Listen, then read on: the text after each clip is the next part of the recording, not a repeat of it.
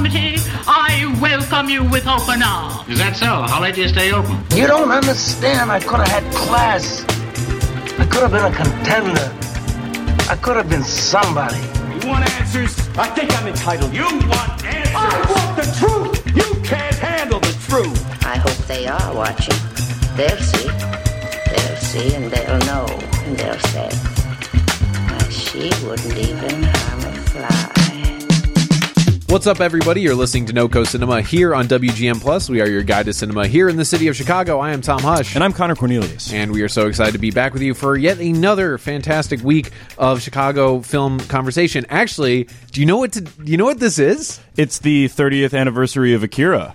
Yes, That's Yeah. actually true. that is 100% true. Yeah. Is that Uh, what you were going to say? no. Were you going to say what they uh, that an apple i- has been created genetically with an orange peel surrounding it, unbroken?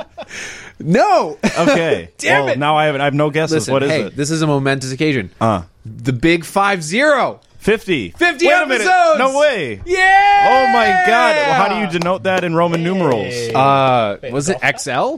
XL. XL. XL baby. I want to say that's or no.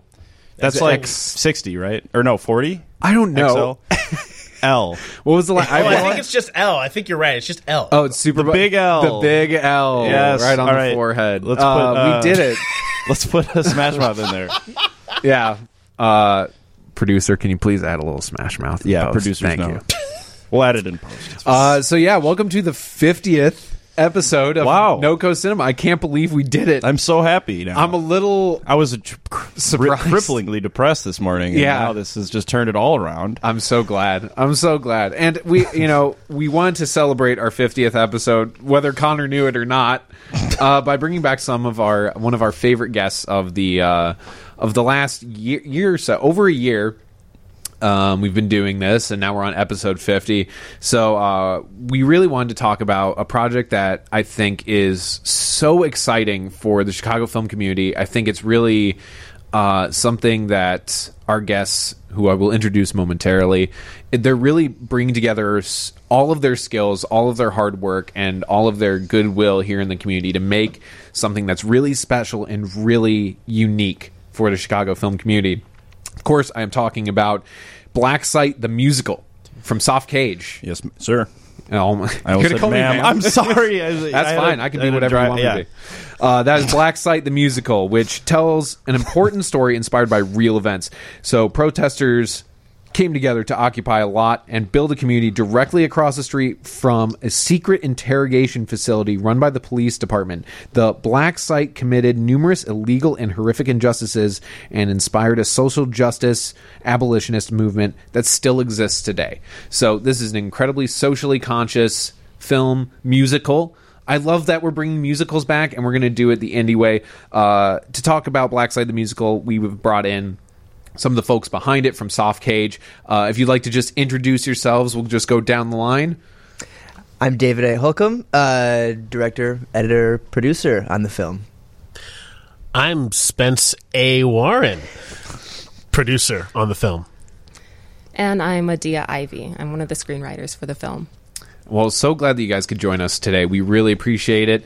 Um, I guess we just have to jump to the obvious. How did you guys come up with this idea of doing a musical, something that people generally attribute with, you know, bright, happy, dancing, you know, all that kind of t- tap. Do you guys have? Is there any tap dancing? I would. I you know. were you were you just referencing the dance. Gregory Hines Savion Glover movie Tap? Say yeah. Like was that what you were? Was that was that what just happened right now? Because I that would be wish. amazing.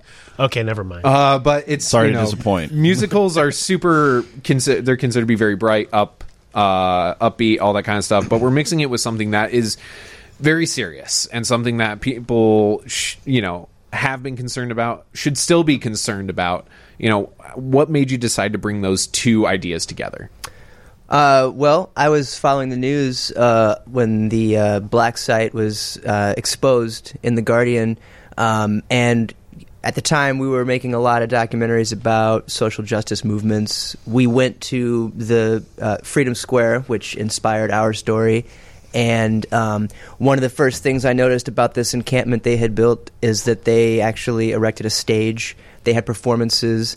They were using art in a radical way to protest and to create like a really stark um, uh, juxtaposition. Uh, you know, across the street there were these atrocities occurring, and yet they were directly fighting it using uh, things that were empowering. So that that was really exciting.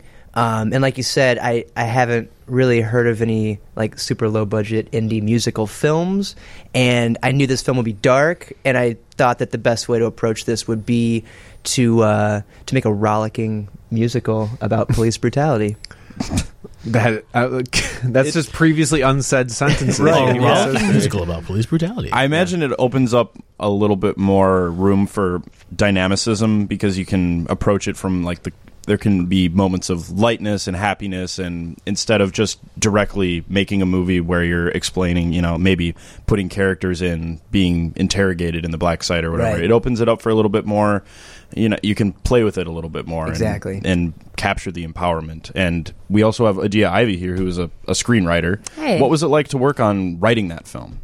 I think when we were first discussing even that very topic, I feel like bringing music into it um, was a strategic way to not just make another film about suffering in a very one dimensional idea and story because there are so many aspects of it. And one thing I really liked about using the format of a musical is like the idea of frontality of putting these emotions and thoughts that have been silenced for so long on the front line specifically for the audience so i feel like incorporating that was a great part of the whole project And the person who composed the film, Angelo Natoli, did you work very closely with, with him while you guys were writing the film? Was Actually, it like no. I met him later on, but like he's really great at what he does, and I was listening to some of his other work, and it's great. Um, but yeah, no, I was working more with the story itself, Okay. not the music. I, I've just I've never we've never interviewed anybody that's made a musical before, so I'm Yeah. just mostly just curious about how you even go about starting to create one or creating one and from the ground. none of us have ever made a musical before. No one that so worked on this film had ever worked not on a a musical. single person, at least not a movie musical. That we've got a bunch of uh, theater actors in this thing, so they've got stage musical perf- uh, uh, experience, but not a single one of us has ever made a movie musical. I don't think I've even met anyone that's made a musical I movie. don't think I have either. Actually, um, I do enjoy watching them, but Yeah. uh, yeah, this is this has been the first chance to make one, um, and so we were very much guiding ourselves by the same principles that we follow with any other project. Shore up the narrative as best we can. Um, make sure that we are uh, engaging earnest honest emotions where possible. Um, don't be afraid of the darkness or the light. I think that we actually, particularly in independent film, we have equal fear of both of those things. We fear the darkness. We also fear the light. We fear opportunities to be uh, joyful and to, to, to show restrain, that kind of joyous restrain in things. So, you know, musicals allow you, um, as our folks were just saying, to, to elevate things in a way that um, no other form really does.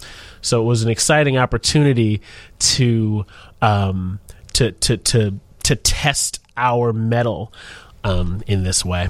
Were you guys afraid while you were making it that it was going to be too one sided, either too fun, too light, and it would, you know, not really be doing the justice of the subject, or going too dark and you wouldn't really be doing the justice of the musical that they wanted to make?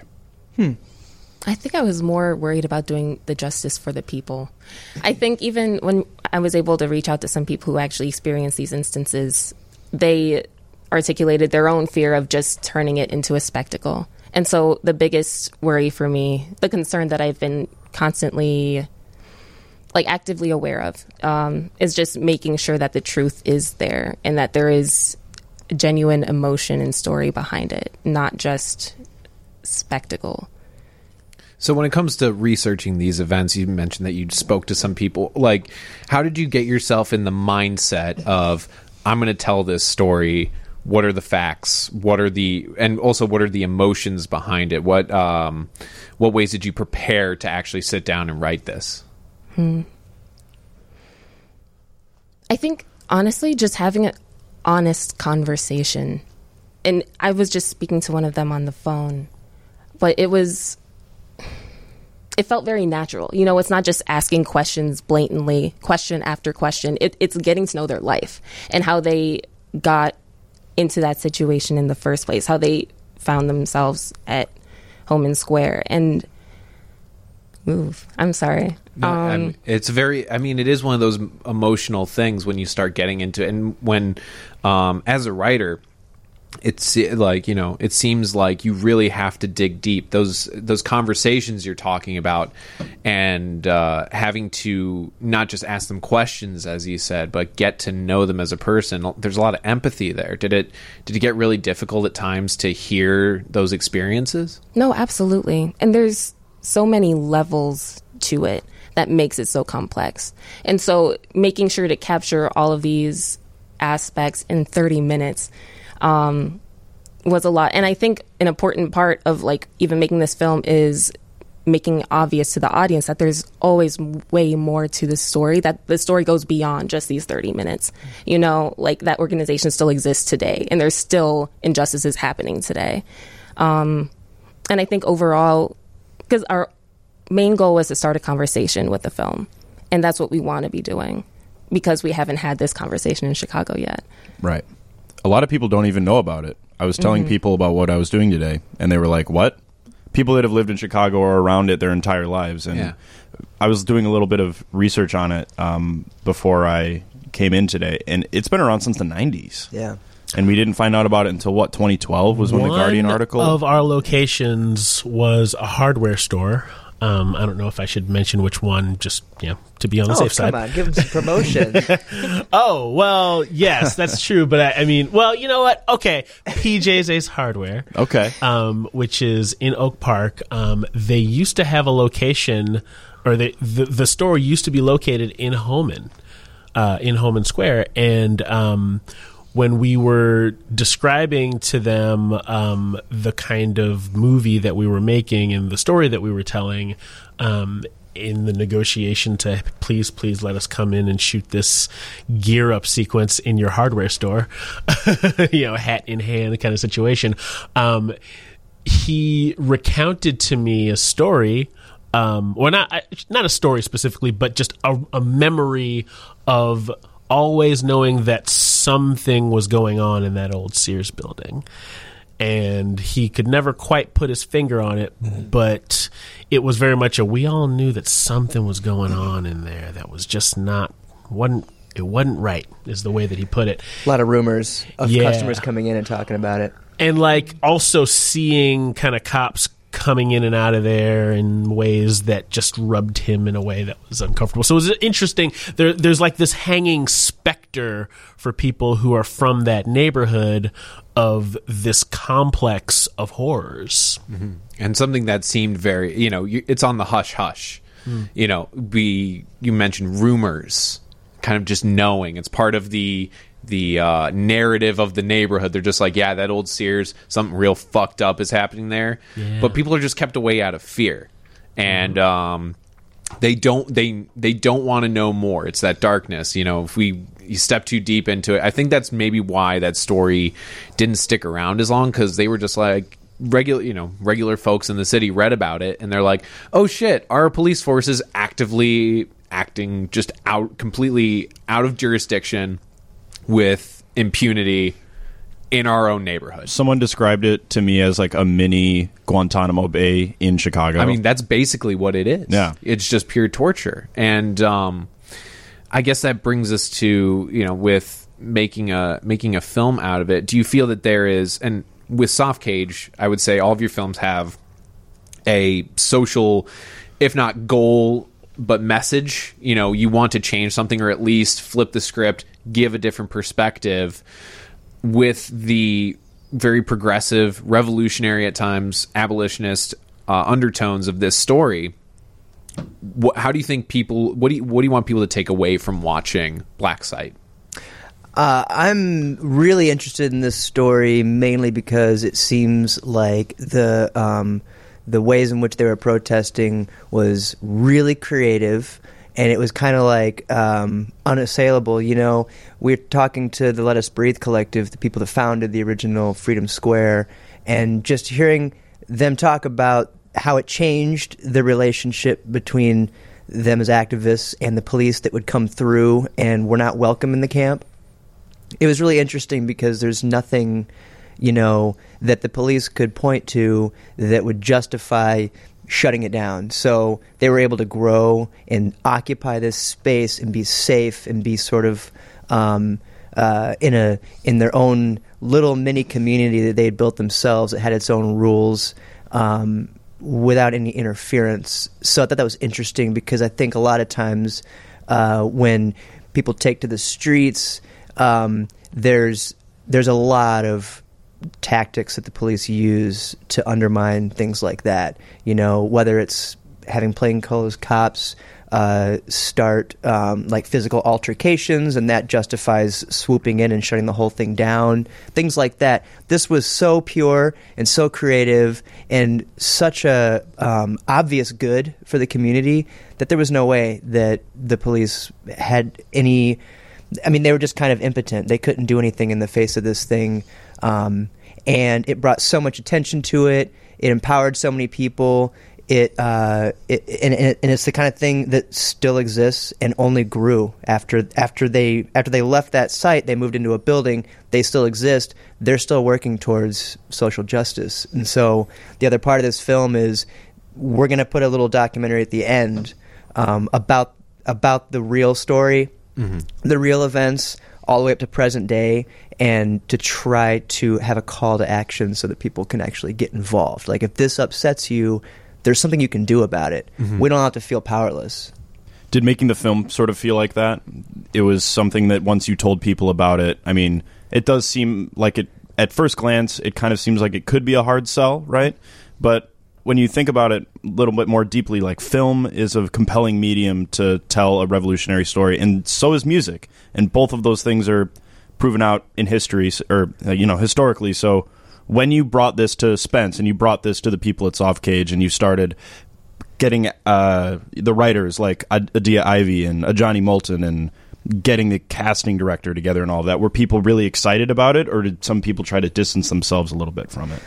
Um, I'm actually having a hard time thinking of anyone that like was turned off by the idea. I think that the exciting part was that like first thing that I thought of over two years ago was sort of this like little elevator pitch, and it was so fun to see how I could just like throw out this two line pitch to people, and they'd be like, "Whoa, I've never heard of anything like that." Like we kept hearing that over and over again. Like I don't think film has to reinvent the wheel every time. I don't think you need to have like this this awesome idea that you protect and it's going to just be revolutionary. But this was the first time I feel like that just kind of happened. Like I'm pitching it to people and they're like, "Whoa." Yeah.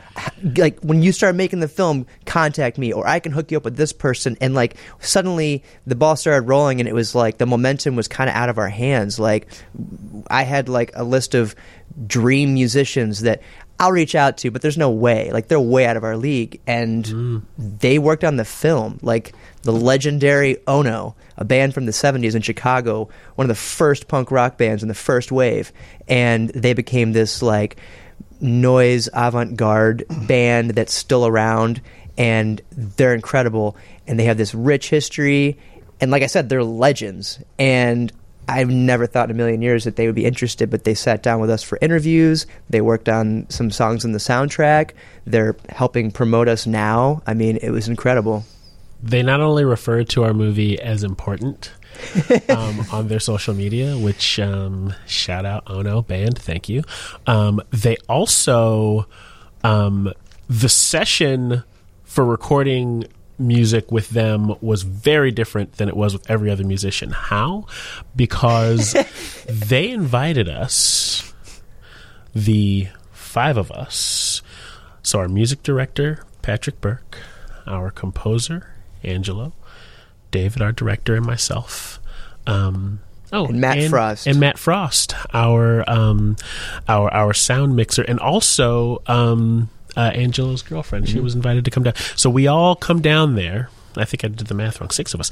So we all come down there to their house on the south side, where uh, Travis Travis, uh, lead singer for Ono, uh, cooked us a meal, um, demanded that we eat as much of it as humanly possible, and then talked with us about how the band started and then the rest of the band came in and they also ate food. So effectively what they invited us into was their regular sunday tradition of feeding each other talking about stuff and then playing music which they did. They then proceeded to have a full rehearsal with costumes in their Costume living room changes Do in they the living wear room. do they wear costumes when they play? The uh, lead singer Travis Travis, he goes through multiple several costume costume changes, changes, awesome. and, he did it in the every rehearsal. single one of those costume changes happened in the rehearsal. It was They're, they were prepping to go on a remarkable. big tour, so they were going through their set, and they like to make every single set uh, on their tour completely different, like a unique show. So they made us food, and then they made incredible art in front of us, and then they said, "So what would you like us to do?" After And that. after After that. they did all that. Yeah. Well, what would you like us to do? Like what what kinds of beats would you like us to hit? Like we thought we were going to go in there and they were just going to kind of like crank something out real quick and hand it to us. Instead, they like asked us specifically for like the beats that they want to hit and like the style that we needed and all sorts of stuff. We were able to kind of craft it. Um, and And they, Travis Travis was able to assume sort of like a, a character within the film. You know, not having seen the film, we haven't shot the scene yet, but just uh, you know, working with him, talking about like if if you're a vocalist and you're and you're and you're going to be part of this, if your voice is part of this scene, who are you? And so there's things that are in that scene that I I can't imagine that scene without it, but I couldn't have imagined it ahead of time either. No. And now the black site itself has a voice. Yeah. It's, it it is itself a character with a voice, which is great. And it's singing. and it's well, it's Well, not exactly singing.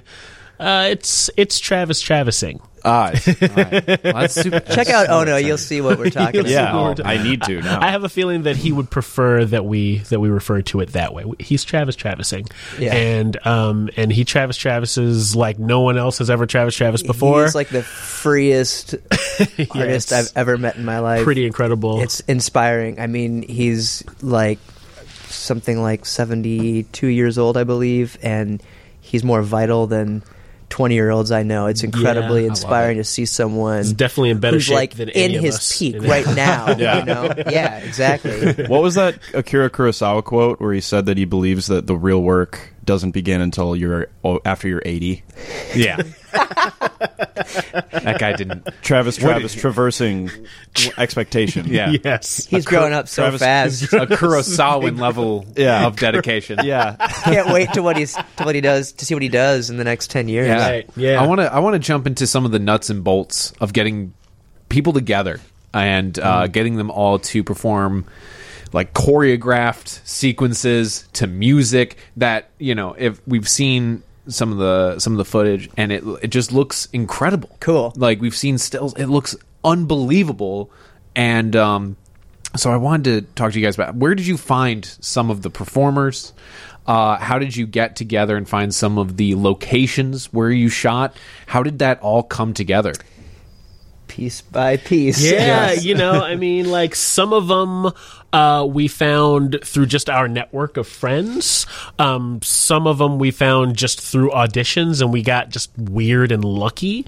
Um, some stuff like just one quick little story about like one of our uh, so so we had our composer who Angelo who was sort of like the the mastermind um, but for each song we collaborated with songwriters and uh, we also on top of that had several lyricists and uh, some of the lyricists would write verses for m- across multiple songs perhaps tracking like a particular relationship through that arc in the film so that there was like a consistent voice that was you can kind of track through the film.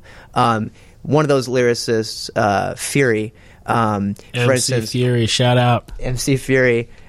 I heard an interview with her on the radio, and it was one of those weird moments where, like, I didn't know the, th- this was before the script was even written, but I kind of knew we were making this film, and I was just kind of being trying to be aware of of different voices that might be interesting to try to pull in. And I heard this interview with her, and I pulled over my car, and I like wrote her name down, and then um, a few months later, I was working this street festival, and it's like this country rock festival, and all of a sudden I hear like hip hop and rhyming, and I'm like, "What is this?" And I, I walk around to the edge of the stage, and I see that it's Fury, and so of course I like ran over to her as soon as her set was done and I'm like this is really bizarre because I have this film that I really want to get you involved in and immediately she was into it and so that kind of thing was like oh like my my my dream choice and now I'm like standing here in a room talking with you and we're like collaborating. Yeah. Mm-hmm. Mm-hmm. it's crazy. And that happened and purely by happenstance. that's like one detail. Purely Yeah. by happenstance, and that happened like a thousand times in this film where we're just like for real? Yeah, I mean, I think that you know there there are a lot of moments where we where things kind of fell into our laps, you know, with uh, a couple of the locations, with some of the artists. But I think that you know we were so ready once the artists came to us that all we had to do was tell them what we were doing and Yeah. and I think that there's uh we we spent hours preparing in writing sessions hours preparing in just like crafting not only the script but talking about the characters talking about what kind of design we want the film to have talking about just you know, I, I have this thing that David's heard me say a zillion times, um, bringing sort of big budget principles and values to low budget filmmaking because not all of them cost money. Some big budget uh, practices and habits are just practices and habits. One of them is talking incessantly about the details of your story and of the film that you're trying to make out of your story. And in creating so a common doing, language too is really we key. create a common language and we create uh, the necessary uh, material so that we can go out and say that we're making a rollicking musical about police brutality in Chicago. You know, didn't know what we're talking about and people can go, whoa. And when they engage us with that, because the whoa is like, that's the first part. But the important part is after the whoa, and they say, tell me about it. exactly. You know, and do we have enough material to fill? Do we have enough? Do we have the idea distilled down enough where we could tell you about it on an elevator from one floor to the next? Answer is yes. We've got that part. Do we also have enough space to fill like a five or ten minute conversation? Perhaps we have enough to fill a podcast episode. You know, Bringing it full circle. and once we have that, Wait, uh, we're on. We're out here now. yeah, it just got meta welcome. Yeah. Um, Adia, maybe you can uh, shine a light on something I was curious about. How many how many drafts did the script need to go through? How many rewrites and all that? I mean, there it is. Yeah. She's like, oh man, a million. The Just answer, one, the answer one. is breaking out into laughter. out. done. I honestly, I feel like I can at least say five throughout the year. I would say, um, yeah, it's grown a lot, and it was also just like a great experience because it was my first time like officially screenwriting. Um, I've written scripts before, but this was. I guess the most technically formatted and like down to every single detail kind of thing. Um, but yeah, it, it developed a lot from the first draft to final. Were, what were some of the biggest changes that you had to make? Was it like character wise or location or just the the Yeah. structure of the story? I would probably say the character development because again, when we were first writing it, it was going beyond 30 minutes and we just have to cut it down enough um, while still making sure that they're actual characters with personalities and problems. Um, so I think that was probably the most challenging, but also making sure that the writing's consistent amongst the three writers of us, um, just because we have slightly different styles.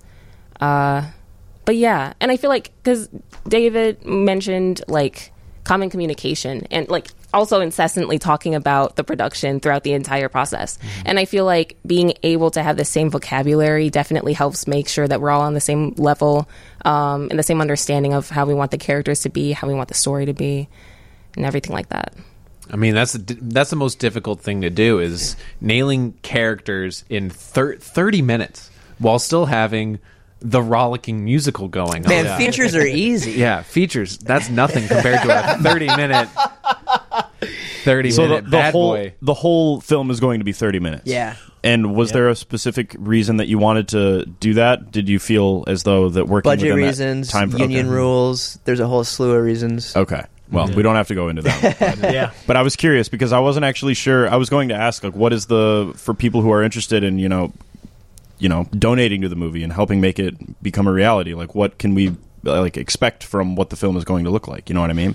Ah, I But see. That's- so 30 minutes is going to be the whole runtime plus Yes. the little documentary that you I would at the say end. that Yeah. it is a traditional three act structure, and there are characters that have big arcs, and there are relationships that develop and change, and there are just the amount of ground we cover in that 30 minutes could easily be a feature film. Like this is one thing about the process of writing the script is that um, everything kind of was coming together all at once. So the script was like in its final, you know, uh, uh, they had sort of broken up the workload and were like putting together, you know, radically reimagining sort of like the structure um, of the of the screenplay while we're writing music, while I'm locking down locations. So it was important that like everyone knew exactly what story we're telling,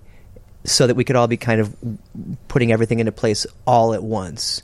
And the benefit of that was that every single moment in the film, I was just talking to Spence about this. This has never been my experience on a film. It's so tight and rich that like every moment of action builds on character, forwards the plot, and, and, and contributes to the theme. So every moment is full. There's not any just sort of like Terrence Malicking going on.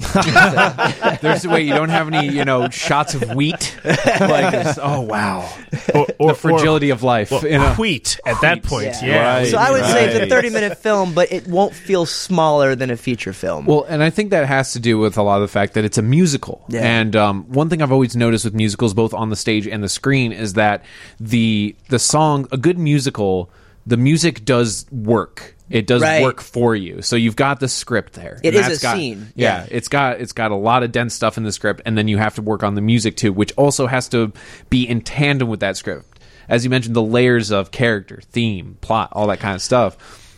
So- David and I were talking about. Sorry to cut you off. No, you're good. David and I were talking about like um, action sequences. Yes. as they relate to sex scenes, as they relate to songs in musicals or movies or whatever. You know, the the things that use those materials as their as their building blocks, and um, the what those three things have in common is that when done properly um, and in this context by properly i mean done in a way that is motivated to tell story uh, expose character and uh, forward plot uh, preferably all at the same time.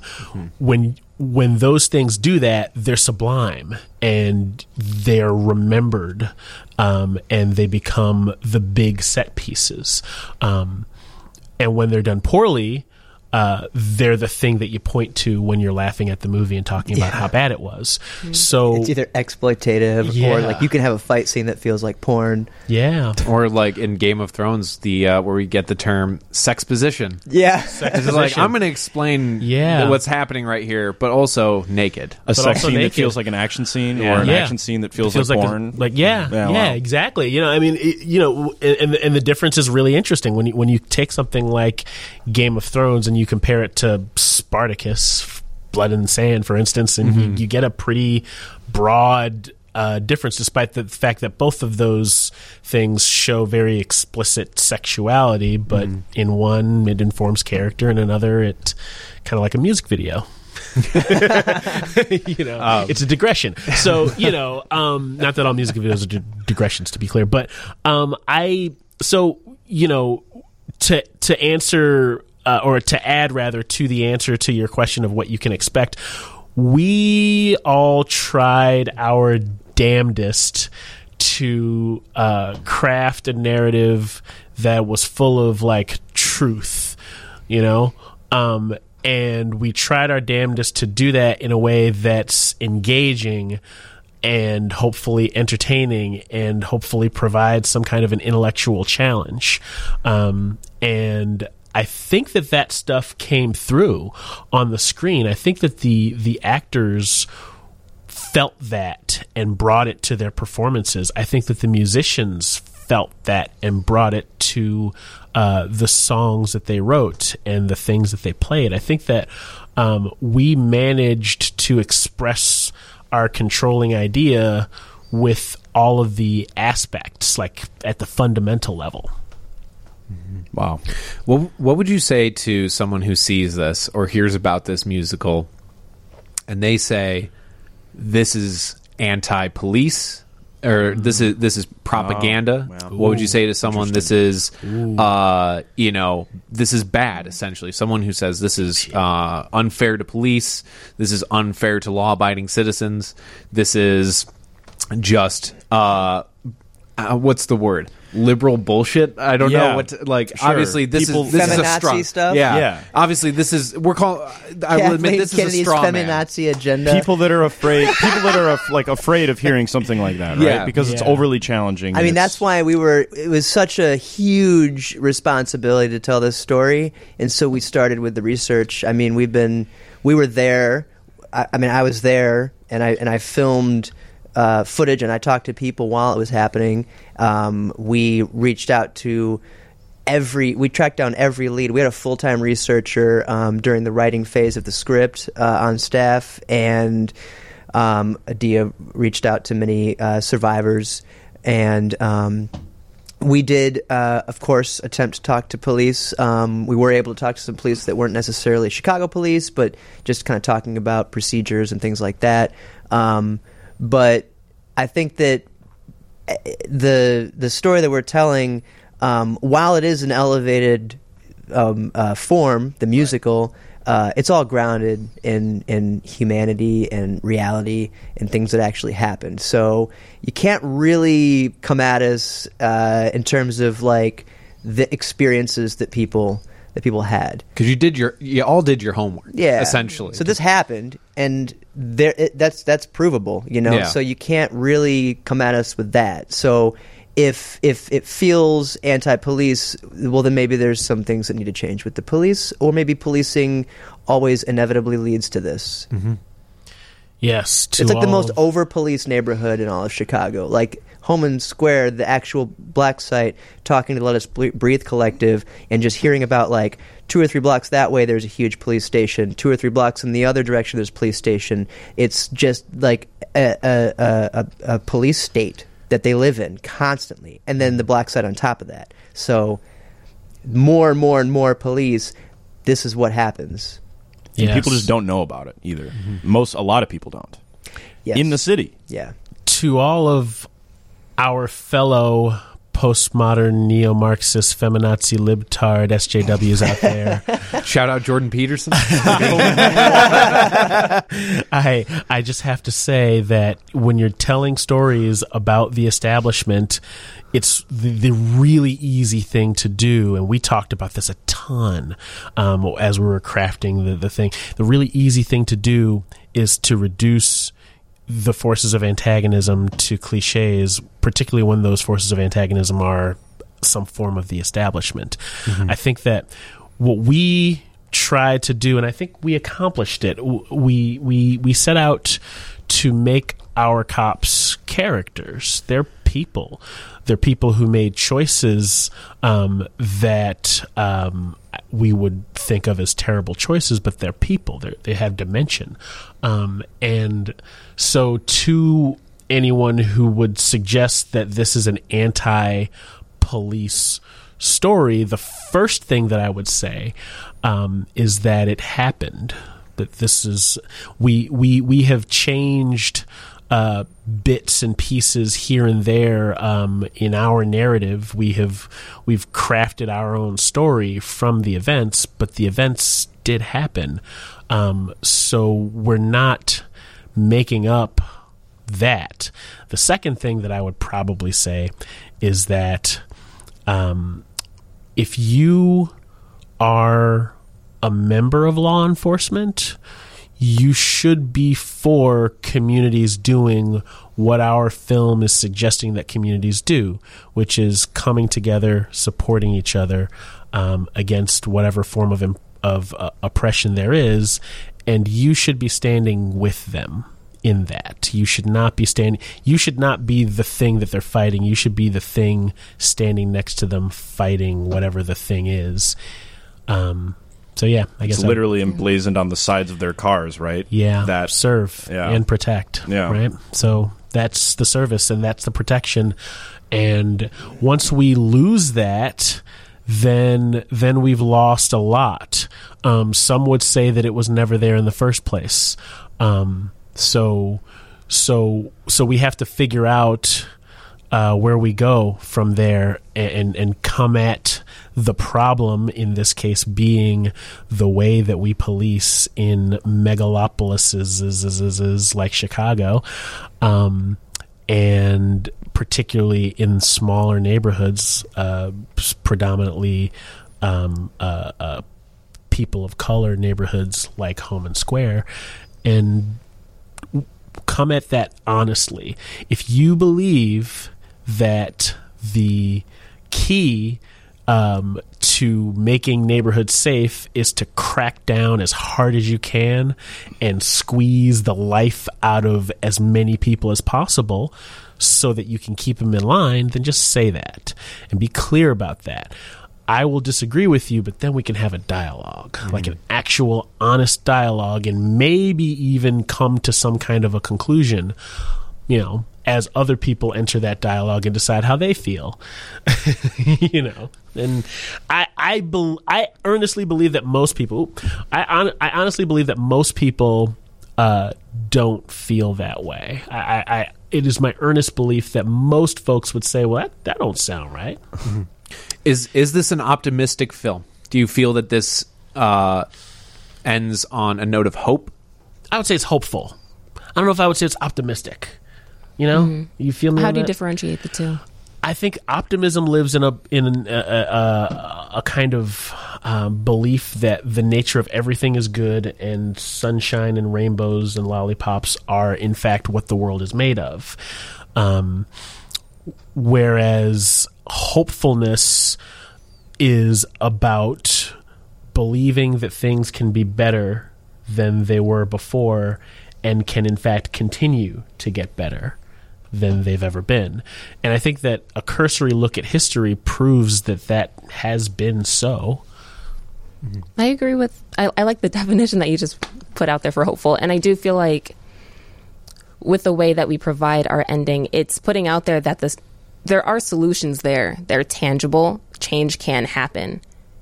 It's just a matter of going for it. And obviously, it's not just like oh, we'll just get it done. Everything's fixed. Right. It's a process because it's a systemic issue. But I guess just because we talk about the different ways we can approach activism and i feel like it's very easy to feel hopeless and so providing the different ways that we can make a change is what the overall message of the film is about and that if people walk away from watching that seeing it just as a liberal agenda or fuck the police then i feel like that is a very fundamental issue in itself because the main thing is to start a discussion about it in the first place All right, I want to end it with one last question, and uh, this is for everybody. Feel free to take turns. What's your favorite musical? Oh, Yeah. there we go. There we go. Weren't expecting that, were you? No. What what is I know and Spencer's. it can be it can be I know Disney, Dave's. it could be Disney, it could be Okay. Anything you've seen. It could be musical adjacent. It doesn't have I'll to be start. strictly classical thinking musical, but uh, just to end on the fact that this is a musical, I want to know. I'll start now. These Spence's. All right, we're doing uh, Spence's favorite musical, Jesus Christ Superstar. Very, Oh, it very okay. much is my favorite musical. I saw it in high school. Um, so we're gonna do this backwards. You're gonna then say. So I saw it in high school, um, and uh, my music teacher, um, Phyllis Curtright, was her name. Is her name? I don't know where she is in the world. I haven't spoken to her in since I was in high school. So there you go. Um, but um, she had a very profound influence on me and she was doing this unit where she was talking about opera and she started by saying that opera is like basketball and we were all like tell us more. There- so you got the small forward. you got a about the center and they need to be aggressive in the blocks. See here's the right you need to have a presence in the paint. No um opera is like basketball in this way that she continued um it's boring if you don't know the rules. And it was like oh huh knowing the rules of a thing is what makes it interesting and and little did i realize that that would be like a part of my entry into story itself and like learning how to tell it and how that works sports and story that we could do a whole podcast about that point is um We will. she showed she showed us jesus christ superstar um, after we had learned some of the rules of opera, and I had never spent that much time with rock and roll before, and it was just like, oh my god, this is this is everything that I've ever hoped for from this thing that I used to hear about called musicals. So um, I revisited a lot. I just saw it at um, the uh, lyric. It was unbelievable. Um, we won't talk about the TV show thing. yeah, I was going to ask. Yeah. yeah, I mean, yeah. whole other podcast. on, John Yeah. itself. like we said, we'll, we're Oh, God. producing it now. that. oh god, It's All in right. pre-production. David's favorite musical is Hedwig and the Angry Inch. Ah, yeah. oh, I've never even heard of that one. Are you serious? Oh. No, I haven't. That is Oh that is my a very God. punk rock musical. no, you It get is a, great. You have an opportunity now. yeah. Wow, teachable Pitch- moment. Sell me. teach me. Yes. we'll insert the graphics later. Yeah, I was working at a theater in high school, and I was an usher. And as an usher, you kind of duck in and out of the theater all day long, and so you you see movies across when they're released. You see you see them in like five minute chunks, uh, you know, ten or twenty five minute chunks throughout the day for like three weeks. And so seeing that film was even out of order like that. Like I saw pieces of it, and every time I walk in, I'm like, okay, is this the same movie? Like, what is happening? It was. It's everything. It's so dark. It's so joyful. It's so punk rock. It explores, uh, you know, transgender issues. It explores East and West Berlin during the Cold War. Um, it explores fame and depression and, and just so much cool stuff and the way it does it is so like DIY like it felt like this is something you could make because there's like hand drawn animations that pop up um, there's like just just everything about it was something I'd never seen before it was completely disorienting and kind of introduced me to uh, one of the films that introduced me to filmmaking as an art rather than like a big budget entertainment sort of um, you know grindhouse situation. Sure. And what's it called? It's Hedwig and the, Hedwig and the Angry Inch. the Angry Inch. Okay. Yeah. I only just saw it a couple of months ago, actually. Oh. Isn't it loved great? Yeah, Yeah. yeah, it was good. Oh, right. That's all I so got. just still just still Hedwig. Oh yeah, no, I saw it a couple months ago. I think my favorite is probably Chicago, though. I saw it when Yeah, I was there like twelve, and yeah, and I saw The- it again for Humanities because we were talking about like morality, and we're like, let's dive into it, and yeah, I don't know, it made me appreciate it more. But I didn't realize because I didn't grow up seeing much like live musicals, and mm-hmm. I didn't realize the like major difference between a film musical and like actually seeing it live, like how they can be different, but also what can be added through film. Mm-hmm. So I think it was nice to reference while working on this project. Yeah, and that's the Richard Gere, Renee. Wait, Chicago the musical. Yeah. yeah, Yeah. That's a good Richard Gere, version. Renee Good version of it. Catherine Zeta-Jones. Catherine Catherine Zeta-Jones. Zeta-Jones. She dips beneath lasers. Oh, Wait, is that an actual song? Yeah, Uh, it's, from a, it's from a show, right? I'm not sure Yeah, which one I would Workaholics. prefer. Ah, yeah. when they Yeah. sing when they sing about Catherine Zeta-Jones in uh, Entrapment baby, with uh, Yeah, yeah. Sean Connery. Sean Connery. All right. Um, Everyone do the, your best Sean Connery. Go. Go fuck yourself, Blofeld. All right, Black Site, the musical, uh, an incredibly thoughtful exploration of a very serious topic with uh, dance numbers and everything you could ever want out of a musical. Should we It's gonna plug the be special. Indiegogo? Yeah, please. Where we have an can Indiegogo, y'all. It's going to be up in two weeks. We're raising money to finish this thing. All right. If if you if you like social justice and music and hip hop and stuff, you should give us some money, and we'll give you some of that. And if you want to see more radical, risk taking films like this in Chicago, Yes, Soft Cage Films. Who you guys have been making films like this for a, for a long time now, and uh, we really appreciate you guys. I mean, really, if you want to see some truly thoughtful filmmaking, some of the most intelligent th- filmmaking by some of the most intelligent people in the filmmaking community. I mean, seriously, fantastic. Um, where can we follow Soft Cage on social media? And um, what's the what's the name of the Indiegogo for Black Site? Uh, well, if you search um, Black Site the Musical on Indiegogo, you'll find it. Otherwise, uh, we do have a link to it on the front page of our website, softcagefilms.com. Um, we're on Instagram now. Uh, the kids tell me. Uh, we're on Facebook, Soft Cage Films. Um, the Instagram, I believe, is Black Site the Musical. There's some hashtags in there too. There's a couple two trios. Yeah, if you're into that. If Love you're it. Chicagoan, and we we have to give shouts out because one of the other things that we we must do is give attention to these folks. Um, Let Us Breathe Collective, check them out because they're still here. They are one of the major inspirations for this story, and they are doing incredible work. Let Us Breathe Collective.com. Go there and find out how social justice can be fun. And they have open houses. Uh, the Breathing Room uh, series is is um, weekly, so you just show up Yo, and get poetry, involved, hang out. and music and guided meditations and art and a free store. That's exactly what it and sounds some of the like. most like inspiring conflict resolution I've ever seen in my life. Oh, man. All right, David Holcomb, Spence, Warren, and Adia Ivy. All from Soft Cage. Thank you so much for coming on Thanks the show. Thanks for having us again, Yeah. y'all. Spectacular, spectacular Yeah. conversation. We're really excited to see this. It's Cool. going to be special. We can tell. In six to eight short months. Six- only two, only twenty million seconds until the release. yeah.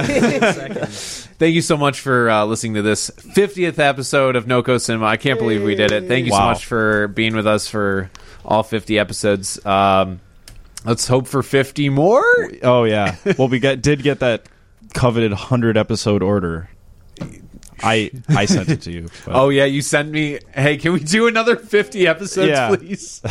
I was sure. begging. Why you. not? Why Just not? now, I did. Oh boy. Uh, again, you guys are amazing. Uh, this has been NoCo Cinema here on WGM Plus. We're your guide to cinema here in the city of Chicago. I am Tom Hush, And I'm Connor Cornelius. and we will see you all next week.